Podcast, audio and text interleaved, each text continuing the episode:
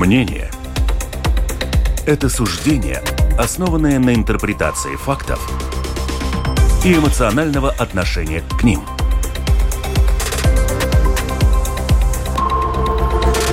Открытый разговор с Ольгой Князевой на Латвийском радио 4.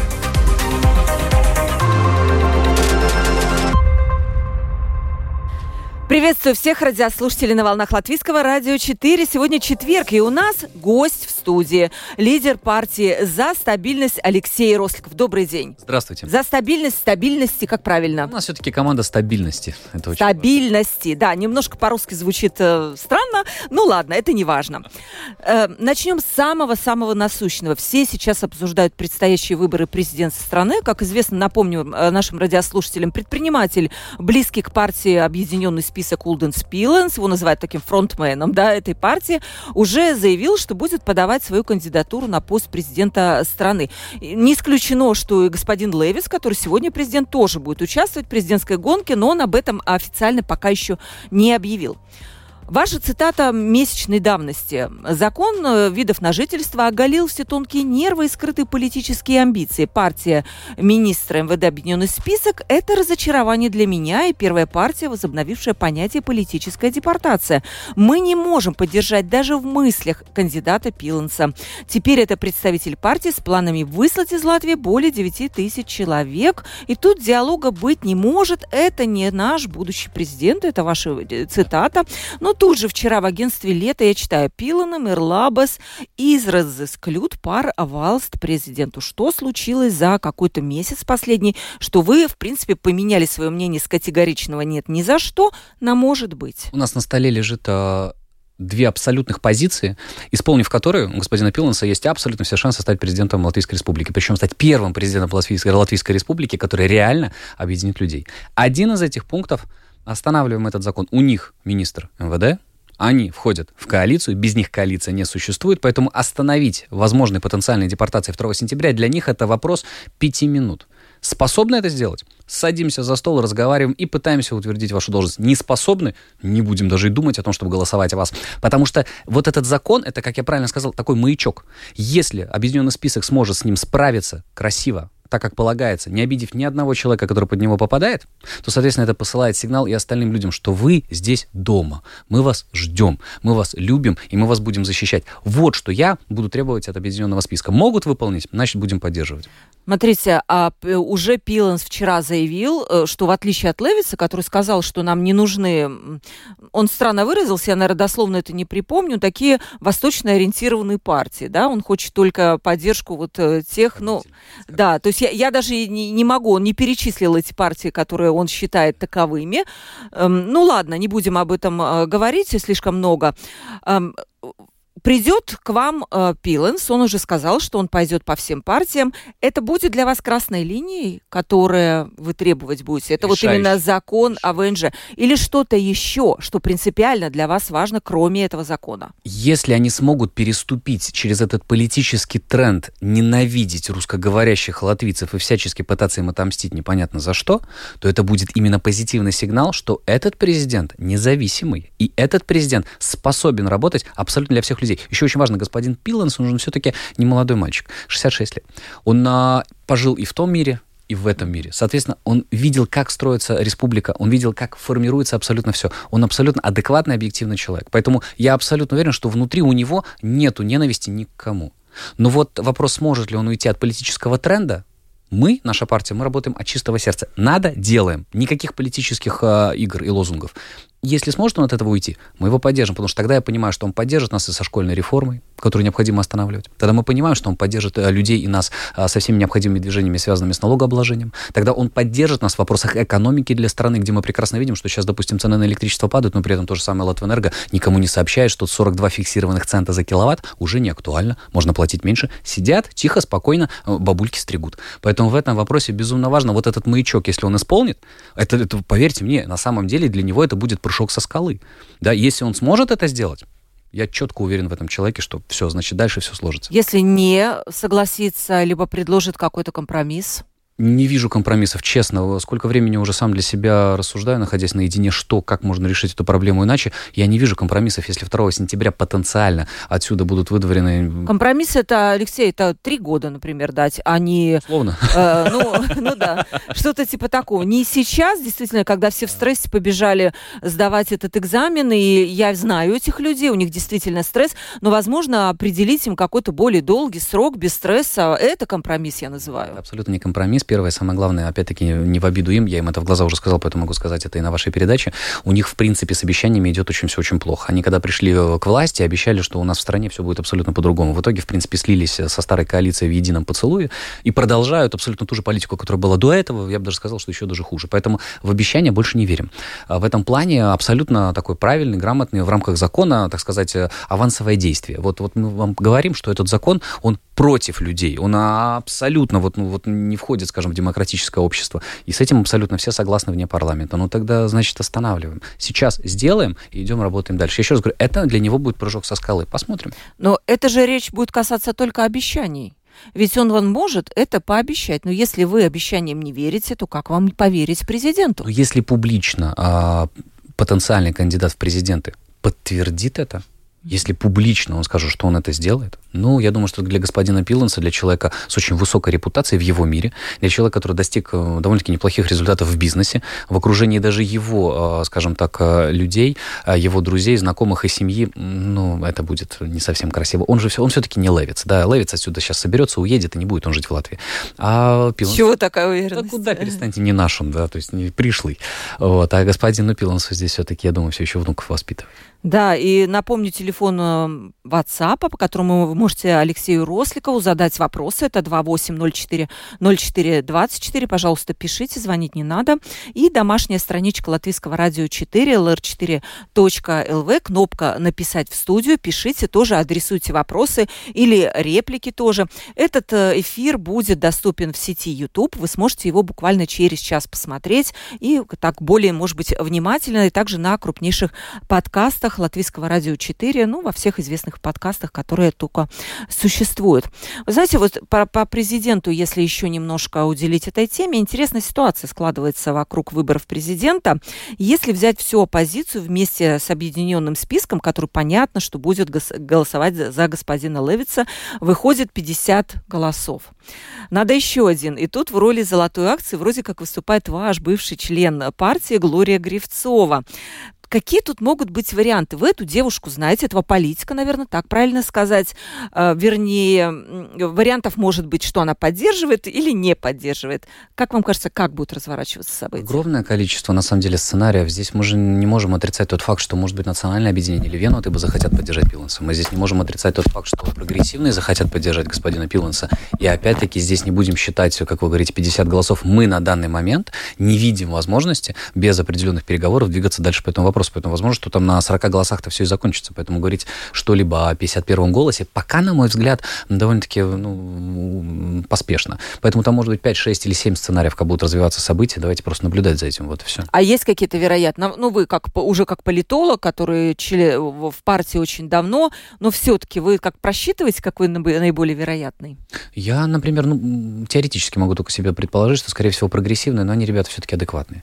Поэтому я думаю, что они пойдут не за политическим политическим голосованием, а за прагматично-экономическим рассчитанным. Потому что для прогрессивных экономика на первом месте. И я думаю, вот этот здравый смысл, а не политические договорники, ну, простите за это слово в эфире, оно все-таки возьмет вверх. Я думаю, что ребята там, может быть, не, не, не, не полная фракция, да, то есть, но частично, я думаю, что будут готовы поддержать э, действительно адекватного, правильного кандидата. Политические договорники, это имеется в виду, что они захотят тоже что-то получить взамен? Нет, ну, или... Вену, ты бы национальное объединение, они же абсолютно не скрывают, что кандидат должен быть э, акцептирован полностью коалицией, позиции, но ни в коем случае не оппозиции. Да? То есть это уже один договорняк. Да? То есть они четко ставят определенные условия. Второе, они хотят выдвигать президента не как фигуру для народа, хотя в теории это, это все-таки президент для народа, а не для них.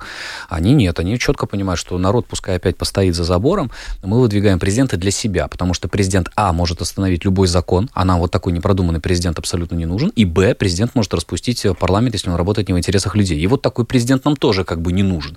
А еще нам не нужен третий президент, который будет представлять какую-то одну политическую политическую силу и конкретно ей благоволить, так скажем, да, то есть потому что все-таки, давайте говорить откровенно, если президент работает правильно, грамотно и четко, то замок имеет огромное влияние и на внешнюю политику, и на внутреннюю политику. Поэтому, ну, простите, первый договорняк уже начался среди Венуты и национального объединения, которое они абсолютно не скрывают.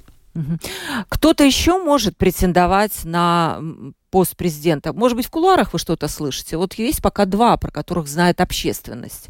Вы знаете, я думаю, что на самом деле количество выдвиженцев, а, карманных, а, таких послушных, правильных, оно огромное количество, поэтому мы с вами можем услышать разные фамилии, о которых мы даже с вами раньше ничего не слышали. Потому что самое главное же, какие качества должны быть у президента? Послушный, дрессированный. Вот такой он. Но должен. про Пиланса я бы такое не сказала. Вот, поэтому на данный момент, на самом деле, самый яркий кандидат это и есть господин Пиланс. Да? То есть, но голосовать голосование за, ну, ну вот не, не проходит. А Левиц, он разве послушный?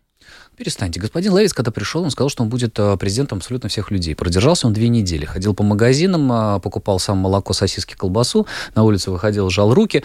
Через две недели он нас разделил на вот эти наши и вот эти вот какие-то не наши, непонятно, как здесь появились. Он в парламент, когда приходит, он четко, постоянно говоря свои речи, показывает э, в левую сторону, где сидит наша команда, кивает головой, говорит, вот эти вот, вот они тут непонятно, что делают. Да? То есть, ну, разве это президент? Нет. Он послушный. Он делает то, что хочет коалиция. А коалиция хочет ненависти, коалиция хочет хочет злости, и коалиция хочет продолжать разделять людей. Поэтому Левиц абсолютно послушный. Пришел с одной идеей, уходит абсолютно с другой. Просто потому, что его, ну, адресировали, сказали, как нужно разговаривать. Он это и делает все. Ну да, поддержка президента, согласно рейтингам, действительно не очень э, высокая. Но, с другой стороны, вы как-то сказали тоже, что вы в рейтинге особенно не верите в политических партий. Что вы думаете, они поделаются как-то? Нет, ну, давайте начнем с того, что все-таки рейтинги политических партий, допустим, та же самая организация СКДС, огромное уважение к ней за проделанную работу, она проводится, в принципе, по большей части среди одной и той же аудитории. Там, я думаю, что человек человек, каких 2000 людей, у них там есть определенная база данных, которые они регулярно рассылают э, свои опросы. Поэтому, ну, понятно, что результаты оттуда приходят плюс-минус, ну, одинаковые, да, то есть, ну, там могут быть погрешности 0,5%. На самом деле, те люди, которые в этих э, опросах не участвуют, они тоже имеют мнение. И вот эти вот 2-3% всегда, так скажем, э, появляются сверху, поверх тех рейтингов, которые есть. То есть не верите им, да? Я думаю, что рейтинги гораздо выше, чем показывают, на самом деле, опросники. Да, при этом, вот, например, буквально на этой неделе были новые рейтинги от СКДС, где ваша партия подросла, угу. а единство потеряло позиции. То есть получается, что и тут может быть ошибка, и в вашем случае. Безусловно. Да. Больше у нас поддержка, чем сейчас видно. Да? Однозначно. А как вы это поняли? Мы э, абсолютно каждую неделю, в том числе завтра опять уезжаем в регионы. Мы, в отличие от остальных партий, э, в Риге не обитаем постоянно. Завтра уезжаем опять в регионы, работаем по регионам, встречаемся с людьми, и мы видим, на самом деле, какая идет к нам поддержка. Но она не потому, что мы просто приехали, mm-hmm. да, то есть, э, как было в одной именной песне, а потому что делаем работу, потому что даем результат, потому что стараемся с каждым человеком, с которым встретились, получили его проблему решить и дать обратную связь. А какой результат, Алексей? Вот все-таки в оппозиции, сидя, наверное, трудно, да, давать какой-то результат, потому что вы можете выступать с трибуны Сейма, и вы это очень блестяще делаете, вы часто выступаете, господин Шлессерс, я тоже вижу очень часто. А как вот, как вы можете обещать людям, что вы чего-то можете добиться, если, в общем-то, вы сидите в оппозиции? Первая самая главная задача оппозиции на сегодня – это зацементировать а, негативные события для того, чтобы они не развивались дальше. И когда оппозиция правильная, вот как она сейчас, которая абсолютно про все схемы, которые происходят в парламенте, рассказывает публично, то все эти действия, которые направлены не в интересах людей, они останавливаются. Даже берем ту же последнюю схему с а, попыткой хищения 200 220 э, миллионов евро из-за бюджета обороны. Это яркий пример очередной попытки вывода гигантского капитала в частные карманы рассказали, показали, подняли шум, остановили. Это очень важно. И второе, наверное, самое главное, если мы сейчас немножко спустимся с парламента, большая часть людей, а, она все-таки, ну, извините меня, втянута немножко в другие сложности, в другие проблемы. Это коммунальные платежи, это вопрос э, жилья. У нас огромное количество людей не имеет своего жилья, предположим, вот детишки, которые с, с э, сиротских домов, они вышли, получили муниципальные квартиры, по идее, должны были получить на всю жизнь. Сейчас все муниципалитеты пытаются эти договора ломать и давать им только на год, на два. А где они потом жить будут? Им негде жить. И вот за эти все права, за эти все, скажем так, интересы людей необходимо бороться каждый день не в парламенте, а, скажем так, в тех же самых самоуправлениях, в тех же самых э, управляющих компаниях, которые, извините меня, людей пытаются обсчитать абсолютно на всем, начиная от вывоза мусора и заканчивая электричеством. Вот с этим всем. Вы как будто юридически такой вот от народа, да, такой посланник, юридических вопросах получается, который нет, просто нет. помогает людям, в общем-то, решать то, что, наверное, должны решать какие-то другие структуры. Во-первых, и самое главное, это была наша задача, когда мы придем в парламент, парламент э, постоянно находиться все равно рядом с людьми. Поэтому у нас на данный момент есть представительство в Даугавпилсе, представительство в Риге. Через две недели открывается представительство в Лепое, представительство в Резекне. Там ежедневно сидят люди, которые принимают э, жителей с их проблемами и решают эти проблемы. Да? То есть, ну, по мере возможности, да, не все можно решить, безусловно, но по мере их возможности. Предположим, вот такая вот абсолютно, скажем так, хозяйственная проблема. Женщина следит за своим ребенком. Ребенок особенный. Она получает за это, можно назвать это зарплатой, там, 200 евро. Но, к сожалению, наша социальная служба не оформляет это как трудовой договор, а это некое перечисление. Ну, случилось так, кредит не смогла выплатить, судебный исполнитель э, требует деньги обратно. Все полностью эти деньги, которые ей поступают, это ее единственный доход. Судебный исполнитель забирает. Им с ребенком есть нечего, хотя это смешные 200 евро, да, которые ну, судебный исполнитель мог бы пройти мимо. И наша задача сейчас юридически и даже через суд помочь ей отстоять эту сумму. Да, то есть мы это делаем, это наша работа. То есть мы не говорим, что перестанет это все безнадежно, выплатишь долг и сможешь тогда жить нормально. Ни в коем случае. Вы ездите, как вы говорите, там по разным регионам и представительство открываете. Это все финансы, я так понимаю, да? Вас спонсируют сейчас кто? А, вот ваши члены партии, да, только они? Нет, первое самое главное, все полностью деньги, которые мы получаем как государственное финансирование, да. мы обязаны отдавать обратно людям. Вот как раз-таки тратить не на, извините меня, побрякушки и цацки для себя, а для людей. Поэтому офисы, зарплаты юристов, которые в этих офисах работают, это все идет полностью за деньги госфинансирования. Это Сколько правильно. вы сейчас получаете в год? Э, там разные есть подсчеты, э, да? Полная сумма получается 434 тысячи. Да. Mm-hmm. И вот на эти деньги. До этого вы развивали всю свою партию на взносы. Сами. Да? Сами. Я посмотрела, у вас есть там а, особенно активные, там Виктория Плэшкалне, да. Кстати, ее тоже, по-моему, как-то связывали с какими-то олигархами, но это все ерунда, да? Ну, опять-таки, давайте начнем с того, что мы все люди э, обычные, все работали на каких-то работах, да, если у кого-то там, э, скажем так, руководитель, э, скажем так, фирмы или хозяин фирмы, человек яркий, да, то есть где-то был замечен, это же не значит, что все работники там с ним в чем-то участвуют, правильно? Но мы же в политике, поэтому всегда хочется свести какие-то параллели и рассказать какую-то грязь. Алексей, но у вас, вы, вот ваш, вас в списке не было тех доноров финансовых. Угу. Вы деньги давали сам? вот свои заработанные на эту партию. Я работаю. Я работаю. А, вы, то есть, не финансировали сами деньгами, да? Почему? С утра до вечера только... Есть потому, что там бедру как-то взносы, mm-hmm. да, там, а у вас их нет. Вот ну, под я ваш... как руководитель партии, скажем так, а, вношу своей ежедневной работы с 9 до 9 вечера, да, то есть мы договорились так делать. Угу. И как, э, каковы ваши вообще политические амбиции? Вот ваши политические... Сейчас вы имеете вот там, где вы... Что вы имеете? Это 11, да? 10, по-моему. 10 уже мандатов в Сейме. Как вы видите свое политическое будущее? Принцип, наверное, чрезвычайно простой. Сейчас необходимо сделать максимум а, определенной работы для того, чтобы вот то старое политическое поле ушло уже окончательно в историю. Мы видим, как прошли предыдущие выборы, они прошли на самом деле неплохо. Большая часть старых партий, которые за эти четыре последние года утопили практически Латвию в проблемах, они исчезли. Ну, не будем их называть, это, это некрасиво, мы и так понимаем, кто не прошел. По большому счету, из старого политического слоя остались только две партии. Ну, партия премьера и наше любимое национальное объединение рейтинги их падают и будут продолжать падать. Поэтому наша задача сейчас работать максимально открыто на максимальный результат, для того, чтобы окончательно уже доказать, что этим ребятам пора на пенсию, все, их время прошло. И после этого я абсолютно уверен, что и объединенный список Латвия, Пирмавета и Прогрессивные вместе с нашей партией смогут дать ну, результат гораздо выше, э, чем дает вот это вот... Э, вы, вам не кажется, что вы э, ну, скажем, со своей этнической направленностью электората, все-таки окажетесь той красной линией, за которую не захотят э, переходить.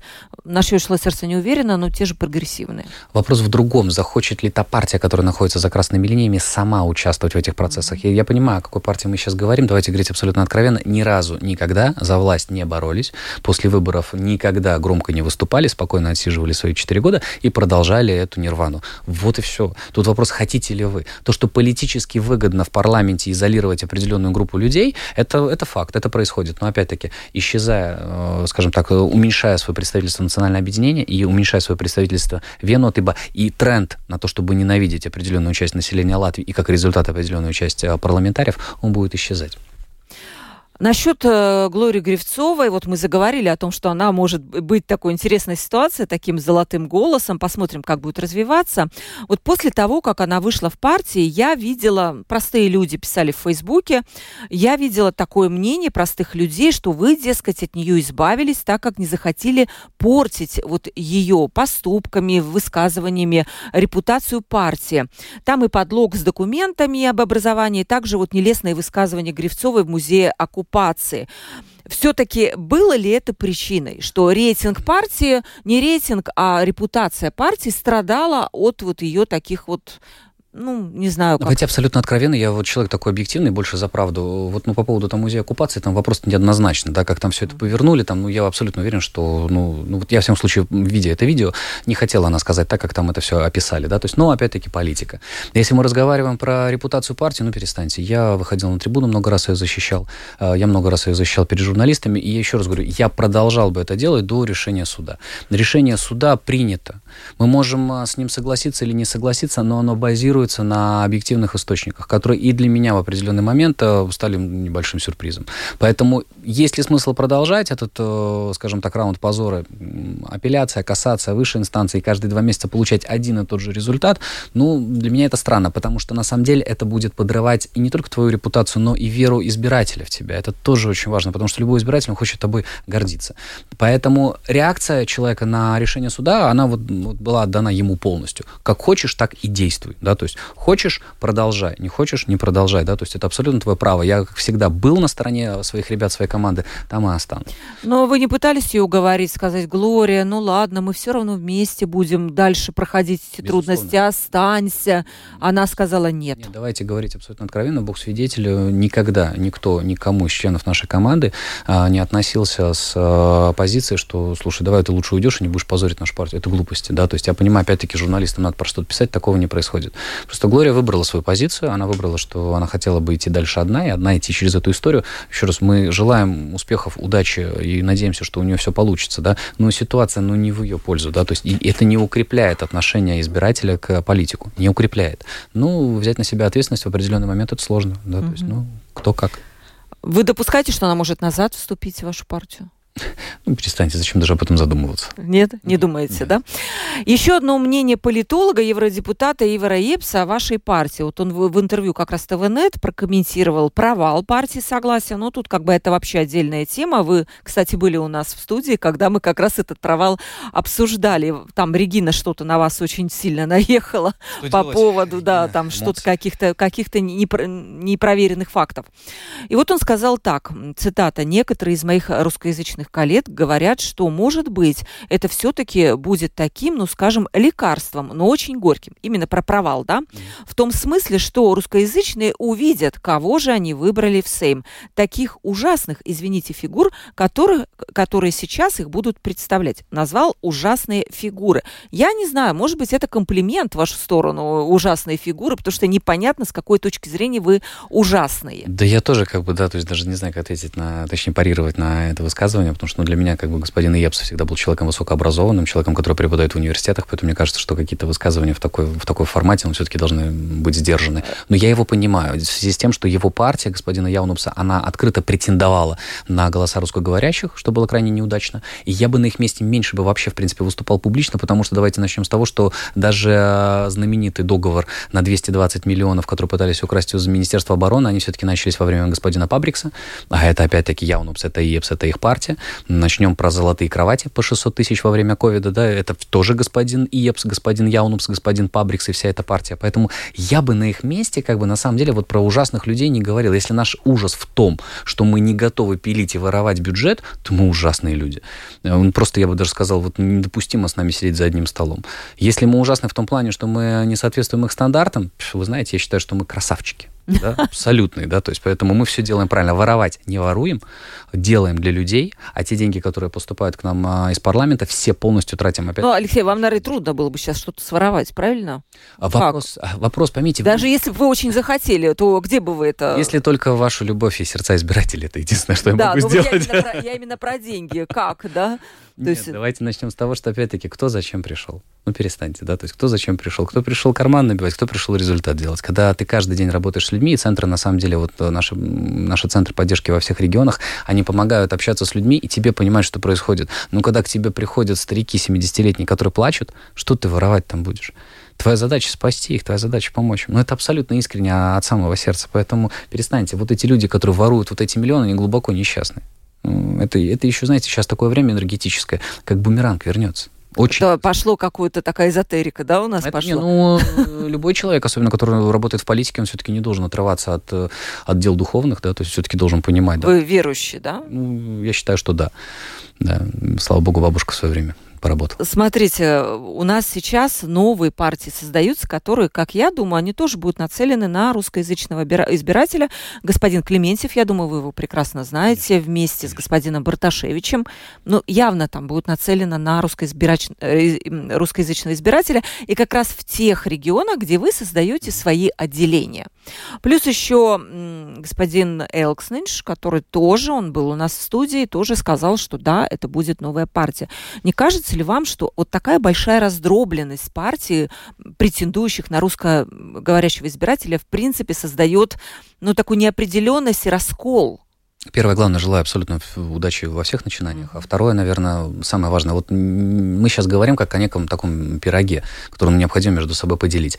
Мы идем за абсолютно альтернативной работой. Не в укор Александру в Резекне, но все-таки, когда у тебя в городе из-за того, что ты не вложился в правильную необходимую инфраструктуру, а строишь там стадионы и зарядки для электромобилей, отключают людям горячую воду, тебя там, э, извините, попа младенца мыть, мыть нечем, то о чем мы говорим?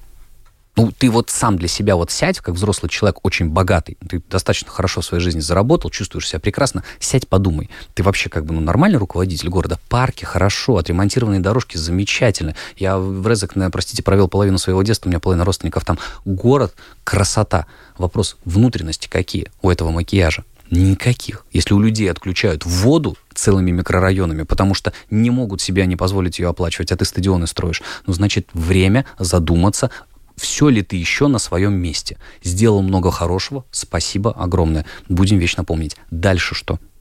Поэтому я думаю, что здесь не вопрос в делении русскоговорящего избирателя. Здесь вопрос в том, что пора ввести здоровую конкуренцию именно в этой части а, политики. Не было до этого конкуренции никакой, абсолютно. Они почивали на лаврах, потому Со- Вы про согласие, да? Допустим. Они почивали на лаврах, нам альтернативы нет, ешьте, что есть, скрипя зубами, стиснув э, все остальное, жуйте. Нет. Нужна здоровая конкуренция, и мы эту конкуренцию принесли как в парламентские выборы, так мы ее отнесем и в муниципальные выборы. Здоровую, нормальную конкуренцию. Зато сейчас посмотрите, простите, что я не да, даю слово сказать. А, зато сейчас посмотрите, как Александр забегал. И в ТикТоке он снимается, и с людьми встречается. Так вы в ТикТок да, всем на, на, насадили, все думают, что теперь вот. в ТикТоке главное, главное вообще А главное в другом, да, да, да, а ручки-то вот они. А, и здесь-то самое главное, понимаете, видите, это здоровая конкуренция. Шикарно. Если от того, что я появился, и только мое присутствие заставляет их вилять хвостами гораздо быстрее, чем они виляли до этого, это уже результат, который я дал людям. И я от этого буду кайфовать. Все. Если а, Саша начнет наконец-то строить станции когенерации, и в конце концов у людей будет постоянно горячая вода, я буду только рад. Если Андрей, Андрей э, в рамках Даугавпилса сделает так, что тарифы на газ и тарифы на тепло будут только падать, только благодаря тому, что он боится, что иначе Росликов придет. Класс классно. Я тоже кайфую от этого результата, так что все хорошо. А вы все-таки говорите о муниципальных э, выборах и проблемах городов, да, хозяйственных проблемах городов. Я понимаю, что эта тема вам близка, поскольку вы были в Рижской э, думе, но э, речь, наверное, все-таки о какой-то политической конкуренции на уровне государства, на Сейма там может быть какие-то... Да, вот здесь строить свои аргументы на том, что нет горячей воды, это все хорошо для муниципальных выборов а для выборов э, политических? Неразрывная цепочка между муниципальными и парламентарными выборами нельзя. Ни в коем случае. Люди на муниципальных выборах гораздо активнее, потому что они голосуют за то, что происходит у них в городе.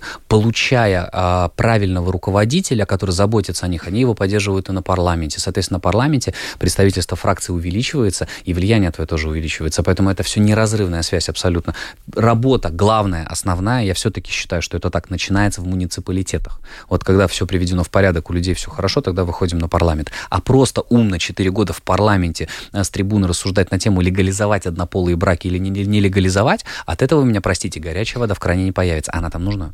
Но все-таки вы тоже пробовали баллотироваться в последних выборах в Рижскую думу, но вы не получили пятипроцентный барьер. Здесь вы получили. То есть вы не начали с муниципальных выборов, как вы сейчас говорите. Всему свое время.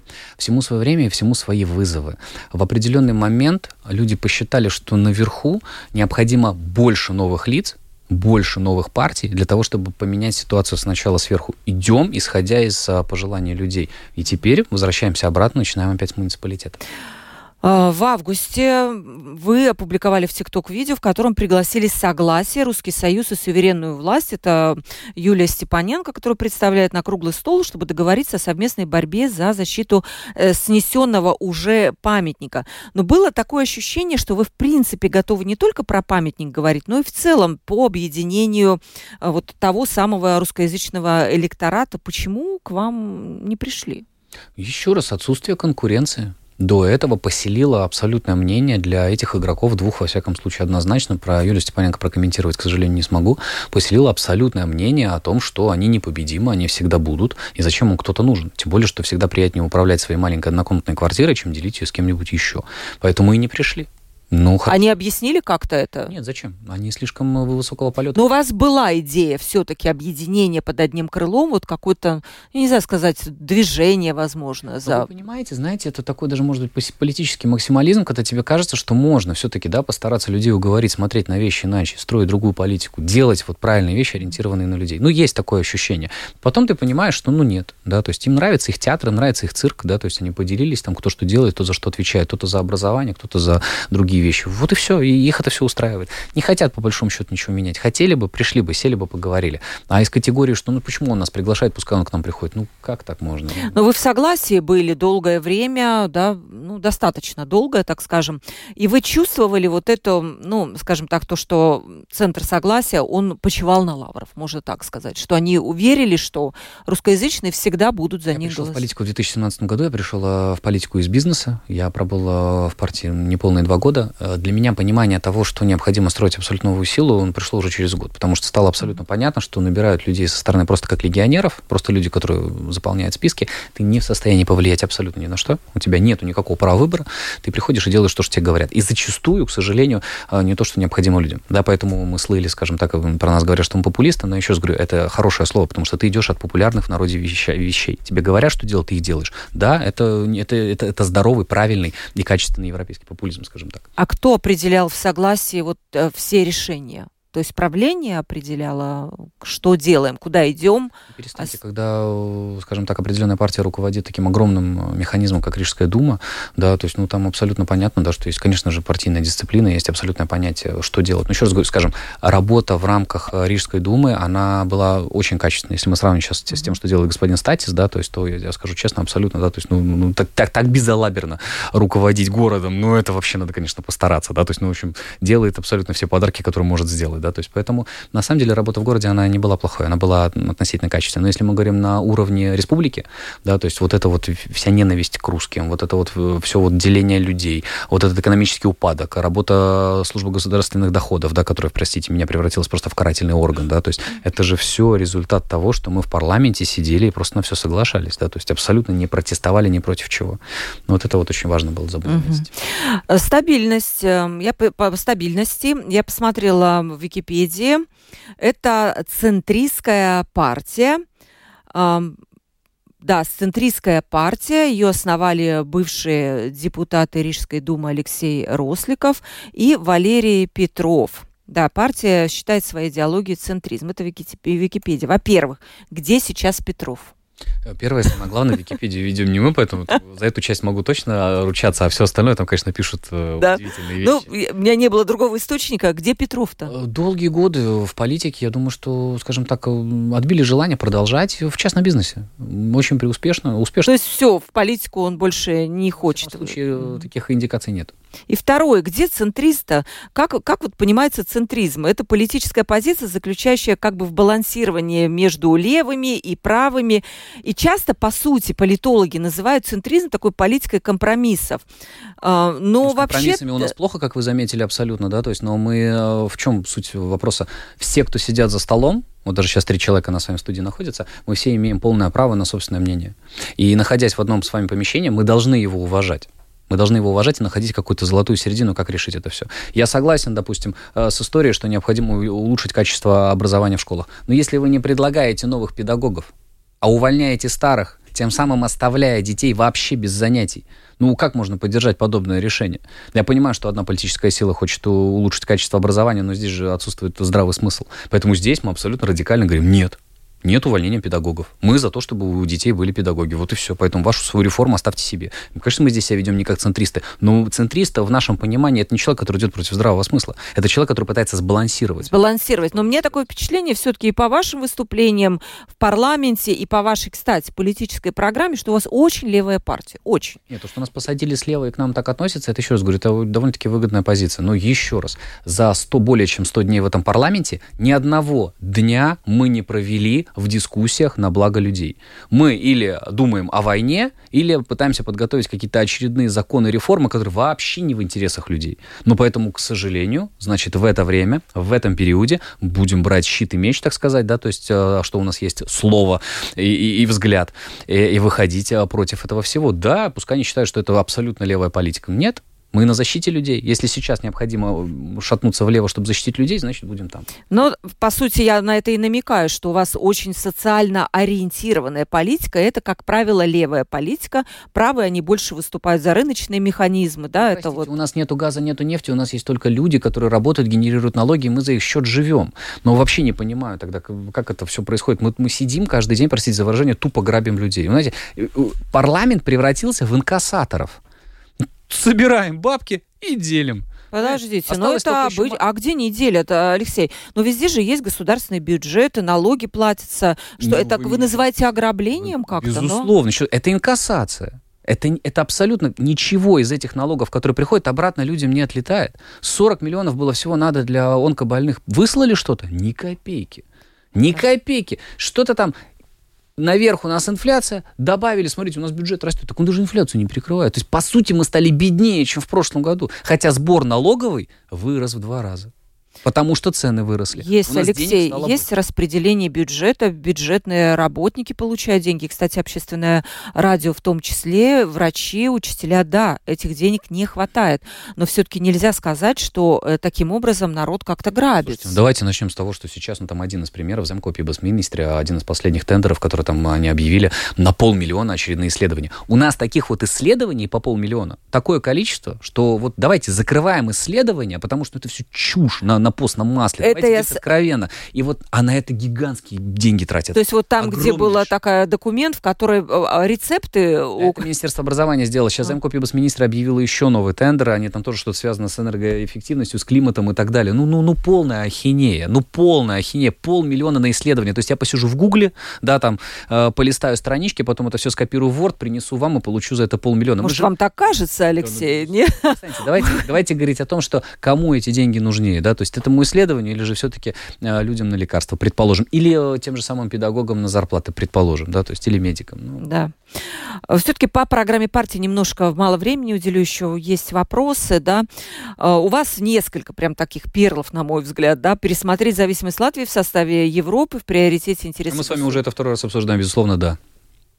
Мы в этом плане абсолютно, вот как, ну, возьмем в пример ту же самую, самую ближнюю страну, которая сейчас считается политически корректной, это у нас Польша свою валюту сохранить, сохранили, хотя в Европе. Абсолютно все, что происходит в рамках Европейского Союза, воспринимают только в следующей призме. Если нам это экономически выгодно, делаем. Невыгодно, не а, делаем. Я не, вы не дослушали немножко, да? И все-таки тут еще есть такая фраза, это сувери... жесткое определение суверенитета экономики и самостоятельности формирования отношений с соседскими государствами.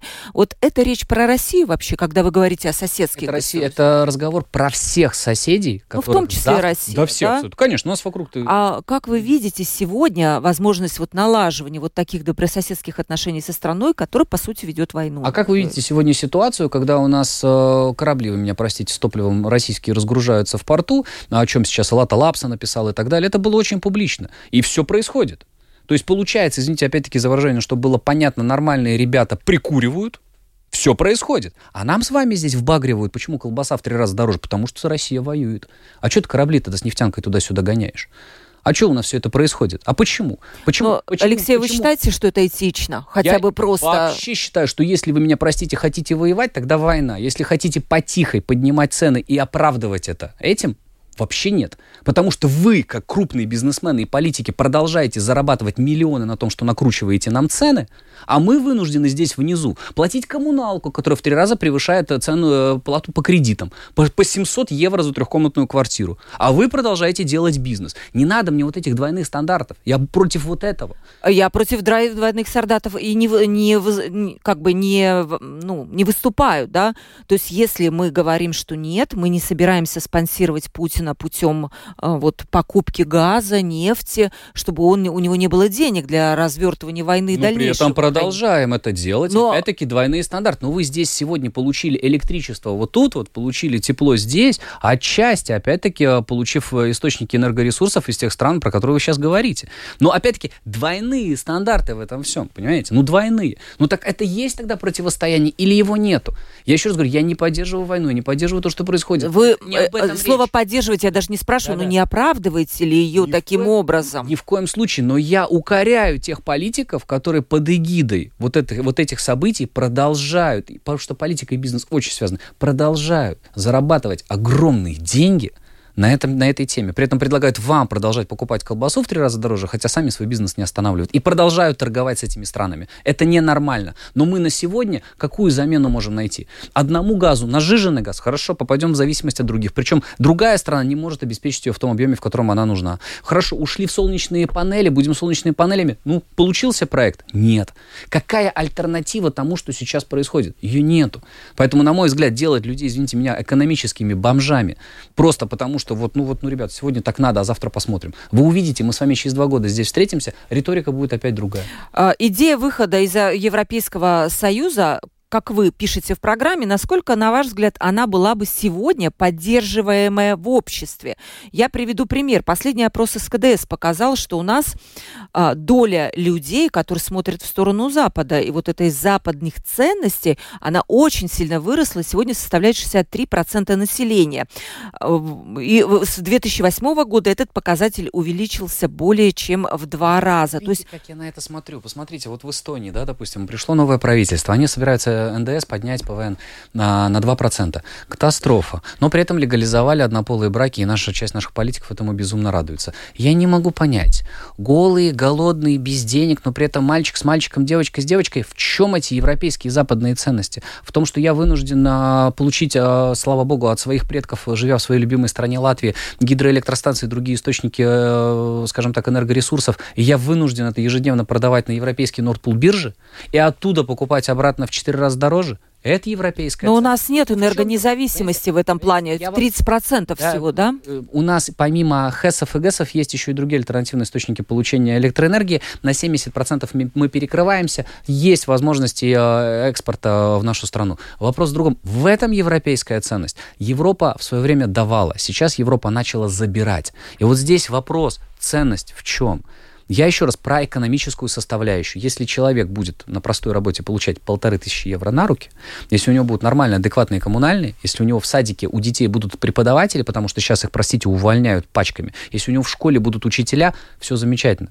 Но сейчас, на данный момент, мы реально находимся в состоянии внутри, э, внутриэкономической войны. Но как это выход из Европейского Союза это решит? Первое, Но... мы, допустим, предложили на полезные продукты снизить э, налог до ноля, да, то есть, предположим, тоже хлеб, молоко, яйца. Что нам ответил господин Каринш? Нельзя, Европа запрещает вообще трогать налоги, тем более в нынешней ситуации. Да. Я думаю, что Карин лукавит, что все-таки, если снизятся эти налоги, не будет просто Ладно. дохода в бюджет. Вот именно. Но так разговор про, про то идет, что, друзья мои хорошие, или вы ссылаетесь на них, что они так себя ведут, или это на самом деле так. Вот, допустим, Литва, э, Польша снизила налоги, и, и, и проблемы нету. И не осталась она без какой-либо защиты от Европейского Союза и так далее. Поэтому еще раз говорю, давайте все-таки препарировать этот вопрос грамотно и правильно. Не ценности европейские, а вот а, та экономическая ситуация, которую они вокруг нас сложили. Мы сейчас каждым днем становимся беднее и беднее. С этим необходимо что-то делать и быстро. Задам еще вопрос. У вас в, в программе тоже есть рассмотреть возможность проведения контролируемого дефолта для отказа от выплаты долга ЕС. Это как? А вы сейчас на данный момент, если посмотрите любых, вот даже сегодня, когда я говорил это еще до выборов, то все говорили, что это на самом деле крайне рискованное мероприятие, практически невозможно. Но на сегодня, когда уже Европа находится в принципе на грани распада, абсолютно всем понятно. чего вы взяли? Перестаньте, трещит абсолютно по швам. И вы Но по каким признакам вы, вы это поняли? Вы, вы тот человек, который пережил, я думаю, падение ни одной валюты. Вы прекрасно знаете, что когда ты в магазин заходишь с 50 евроми, а выходишь с пакетом молока и батоном хлеба под мышкой, больше ничего, первый признак того, что все уже приближается к концу, это когда цены взлетают наверх, и продукты становятся практически уже ну, неадекватно дорогими. Это первый экономический признак. Это вот абсолютно... Развал Европейского Союза? Падение евровалюты как таковой, которая абсолютно, если мы говорим экономически, для вас, тем более вы правильно сказали перед передачей, а для вас экономика это конек, чем подтверждена, а, чем подтверждено евро? Ну, чем? Ну, что значит, чем подтверждено? Чем, чем подтвер... Странами. А доллар странами. чем подтверждено? Вот, доллар уже давно отвязался от золотого ну, стандарта, конечно. правильно? Поэтому давайте не будем говорить про две валюты, тем более, что экономика, экономика это ваш конек. Про, э, про две валюты, которые, в принципе, на данный момент существуют, только исходя на двух доверительных договоренностях, условно, стран-участников э, пользования этой бумажкой. Все, но это абсолютный факт. Алексей, у нас сейчас экономика вся, в принципе, строится на психологии, на неиндустриальном вот этом каком-то развитии, да, к сожалению, так есть, это современная экономика. Все-таки, смотрите, я посмотрела вчера, из чего у нас состоит государственный долг. Как вы думаете, как вот он делится? Смело расскажите. Да, 20% это внутренний долг, угу. примерно 80, ой, не 80, 68 это еврооблигации, которые выпускаются нашим латвийским государством. Их могут купить на международном рынке, например, западные пенсионные фонды. И вы предлагаете просто этим людям сказать, простите, вот мы вам ничего не заплатим, да. Ну, то есть это как-то, я не знаю, это какая-то прям, э, не знаю, там в 30-е годы комиссары так ходили и проводили вот это вот раскулачивание. Но мне кажется, это просто совершенно недопустимо. Первое, самое главное, наверное, я думаю, что опять-таки, если экономика является вашим коньком, вы прекрасно знаете и истории в современной Европе, когда европейские страны, участники Европейского Союза выходили на это решение. Потому что, еще раз, когда мы расходы на содержание долга а есть же не только прямые выплаты по долгу, Конечно, а есть да, есть. Абсолютно космические цифры. Нет, есть. они не космические, они абсолютно в рамках Сколько? бюджета. Сколько? Около 300 миллионов евро каждый год. Это, это много, я согласна, но так живут все страны. А, а, а почему мы на все страны постоянно смотрим? Вот это вот постоянная такая вот, ну простите меня за выражение, фишка национального объединения. Ну у других же так же. Ну нет. 300 миллионов для меня – это возможность поднять а, пособие а, для детей до 1000 евро. Я на это так смотрю. Вы смотрите на это, чтобы обслужить э, евродолг. Мы 2 миллиарда взяли, куда мы их потратили? У меня в кармане не зазвенело, у пенсионера на улице не зазвенело. Зато у Каринша и его команды зазвенело. Могут продолжать делать свои исследования, тратить на всевозможные сомнительные закупки. В чем этот смысл этого процесса? Для меня 300 миллионов – это дети, для меня 300 миллионов – это старики, это возможность бесплатных обедов.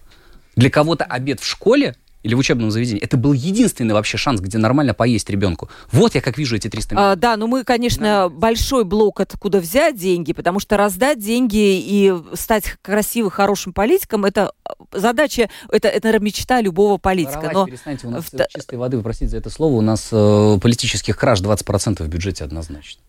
Алексей, все-таки я уделю вопросы наших радиослушателей. Сейчас я сейчас про прочитаю. Вопрос господину Росликову. Вы будете впредь в своих выступлениях использовать точный политический термин «латвийская нация», а не туманное гражданское общество? Гражданское общество, когда я говорил такое? Перест... Не знаю, это не, не, не. я читаю Пилсонис, вопрос. Пилсонис, Сабе, были гражданское общество, что-то как-то вот не использовал такой термин. Очень сложный для меня. Не-не-не. Угу. Добрый день. Я скептически раньше относилась к стабильности в период выборов, но сейчас мое мнение потихоньку меняется в лучшую сторону. Надеюсь, что все, что сейчас говорит Алексей, все-таки а, выкристаллизуется в какие-то реальные действия. Тут можем только сказать «да» и ни в коем случае не разочарован. Будет ли обсуждаться в парламенте и как вы вообще относитесь э, к, к тому, чтобы получение пожизненной пенсии умершего супруга? То есть умер супруг, и жена имеет э, право на пенсию. Вообще стоит такой вопрос сейчас в Сейме? Не актуален. Но да. я считаю, что абсолютно нормально, когда государство становится социально ответственным. У нас по-другому никак. Будете ли вы предлагать э, к тому же Пилансу или другим партиям, чтобы предложить э, гражданство Латвии тем людям, которым сейчас надо сдавать экзамен, место российского гражданства? Вообще те 190 тысяч неграждан Латвии, которые сейчас проживают, в том числе и мой отец на территории Латвии, находятся в этом ущербном состоянии, этот вопрос надо закрывать. И опять-таки, вот, если господин Пиланс сможет перешагнуть через ту линию, которую мы ему нарисуем, то это будет означать, что в дальнейшем это наш союзник. Да, да, слово да, ответ да. Еще вопрос, как э, чем закончится вот эта вот история о 220 миллионах евро Министерства обороны? Э, наиболее вероятный сценарий, спрашивает э, ваш суд. Абсолютно откровенно. Если останется эта коалиция, то ни один прокурор, ни один судья их не осудит. Это абсолютный факт. Поэтому будем продолжать давить на то, чтобы был исход э, такой, как полагается. Но, конечно, шансов при нынешней власти, ну, скажем так, немного. Угу. Но уже удалось хотя бы остановить, что эти 200 миллионов не ушли, уже плюс. Вы, вы, вы так высказываетесь, пишет Валерия, вы не боитесь за свою жизнь? Вам не угрожают, нет? Ой, угрожают регулярно, и а наклейки кто? разные клеют. Э, разные люди пишут, и, к сожалению, службы госбезопасности не хотят на это реагировать абсолютно. Но, опять-таки, есть вопрос, ну, ты должен делать что, то, что ты должен делать. Ну, а кто сделает иначе? А кто угрожает-то? Что пишут? Ой, разные гадости, пакости, и что палкой получу, и топором, и что за мной приедут. И... А вы за семью не боитесь свою? Все-таки тут, может быть, и какие-то там... Ну, а кто будет делать? Ну, как иначе? Угу. Да, много еще вопросов. Я просто, честно говоря, уже не успеваю их прочитать. У нас осталось полторы минуты, поэтому еще раз представлю. С нами был э, сегодня в студии гость, лидер партии э, стабильности. Да, Правильно, да? да? да, да Алексей Росликов. Провела передачу Ольга Князева, продюсер выпуска Валентина Артеменко и оператор прямого эфира Уна Гулба. Ну что, завтра встретимся в 12.10. Опять будет открытый разговор, скорее всего, подведение итогов тоже будет интересно. И про президента поговорим, и про партии, и так далее. Спасибо всем Всем, всем пока. Спасибо.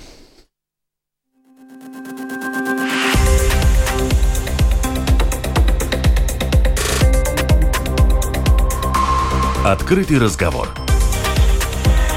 Площадка для обмена мнениями по самым важным темам с Ольгой Князевой на Латвийском радио 4.